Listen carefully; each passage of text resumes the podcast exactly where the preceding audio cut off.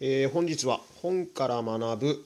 第2弾ということですね。今回は生き方編です。えー、名著、君たちはどう生きるか。えー、こちらもですね、漫画版を今回読ませていただきましたので、え、前回に引き続き、えエクストリームにお伝えできればなと思います。皆さんこんにちは。ガーワーズレディオです。え、前回はですね、あのバビロン大富豪の、ね、お金の話でしたが、えー、今回はですね、生き方の話ですね。えー、これももう長年読み継がれている80年ですか。えー、素晴らしい作品でもうだいぶね前から話題になっていましたがも内容はなんとなくだったのをちょっと改めて、えー、手に取って読んでみました。えー、まあざっと、まあ、どんな感じというと、えー、ストーリー的には、えーと、主人公のね、えー、中学生の男の子とその様子を見守るというかまあそうですね、えー、そのこのおじさんがノートにその成長の過程というかを書き記してそれを伝えていくっていう話なんですね。まあ学校の中での、まあ、いじめの話だったりとかそういうねあのまあ誰しもがまあ加害者側被害者側でね、うん、まあ関わってる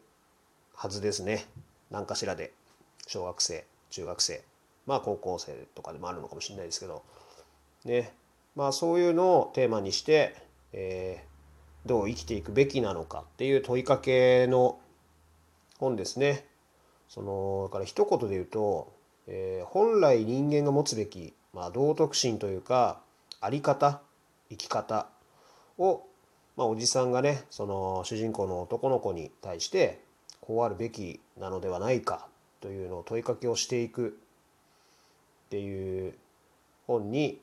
まあ、ストーリーになっています。これあの子供はもちろんなんですけど、まあ、大人にもねぜひ読んでもらいたいなというか読むべきだなとあの思いました。うんこの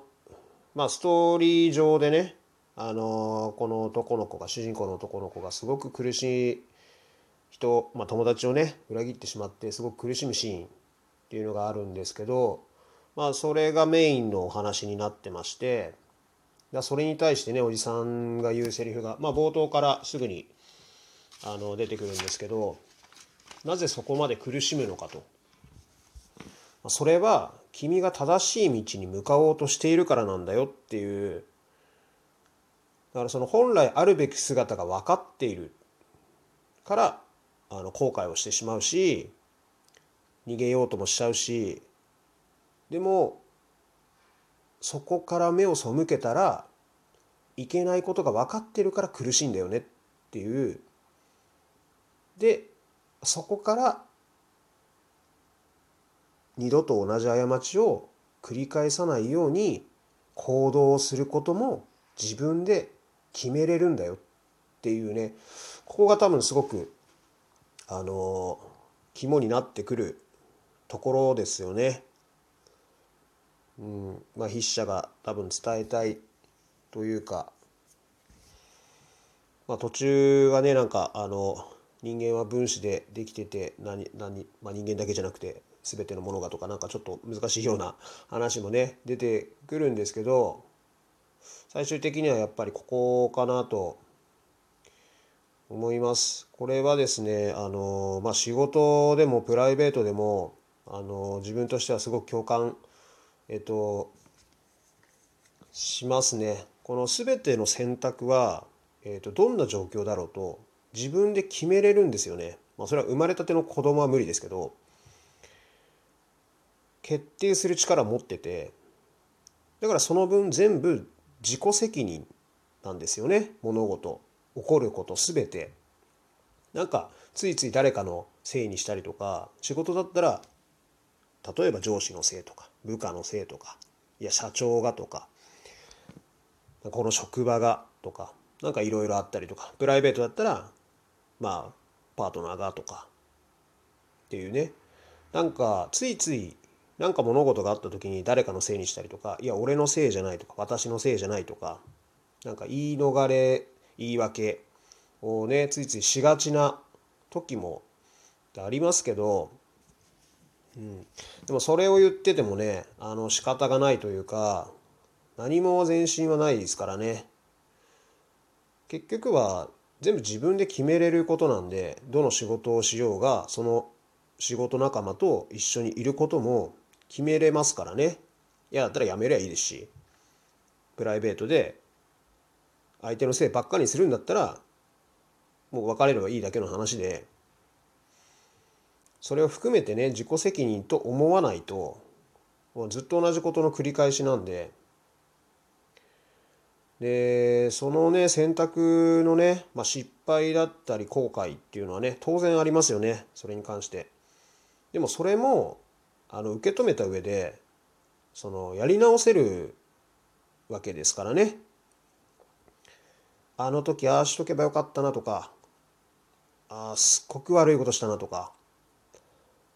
そのさっきの「なぜ苦しむのか」っていうセリフが本当にそうでそれはこうあるべきでこうするべきだったっていうことを自分の中でねその正しい姿というかあの分かってるから悔やむ。そうでねあれじゃ良くなかったよなと、まあ、反省をするというか。うん。だからその上で正しい道に進んでいかないと。あのよろしくない。よねっていう。とはその人に振り回されるというか人に決められるわけじゃないから自分で決めれるからそれは正しい道に進んでいこうというお話だと思います。うん、そうですね。自分はどうあるべきかどう生きるか、うん、本当に今後の未来をね担っていく子どもたちはもちろん、ね、まああの中学生がねあの主人公になっているので、まあ、これぐらいのね年齢の子たちもちろん、まあ、小学生でもそうですけど、まあ、そのね大事さを伝えていくっていう意味ではあの私たち親世代にもまあ是非読んでね今一度自分の生き方をこう見つめ直す、まあ、きっかけにね、えー、なると思いますんで是非とも、えー、読んでほしいなと思います。こうなんか普段ね、まあ、だらだらっとというか惰性で生きるで、まあ、毎日同じことの繰り返しでとかっていう生活をあこの改めて、まあ、前回のねあのバビロンの方でも最終的にはやっぱりお金の話から人への感謝の話になってたと思いますけどここでもやっぱりねあの生き方を見つめ直すことで、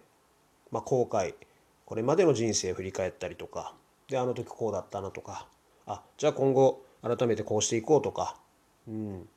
そういうふうにね、あのー、思うきっかけになると思いますので、うん、ぜひ読んでみてください。ですね。まあ、これを読んだ上で、まあ、自分もね、まあ、日々まあ、こあの問題というかね物事に対して、まあ、これはこうするべきかなとか、まあ、問いかけながら、えーと、生きていきたいなと思っております。それではですねまたちょっとね本あのー、新しいの、まあ、紹介できそうな本があったら今後も紹介していきたいと思います。それではまた。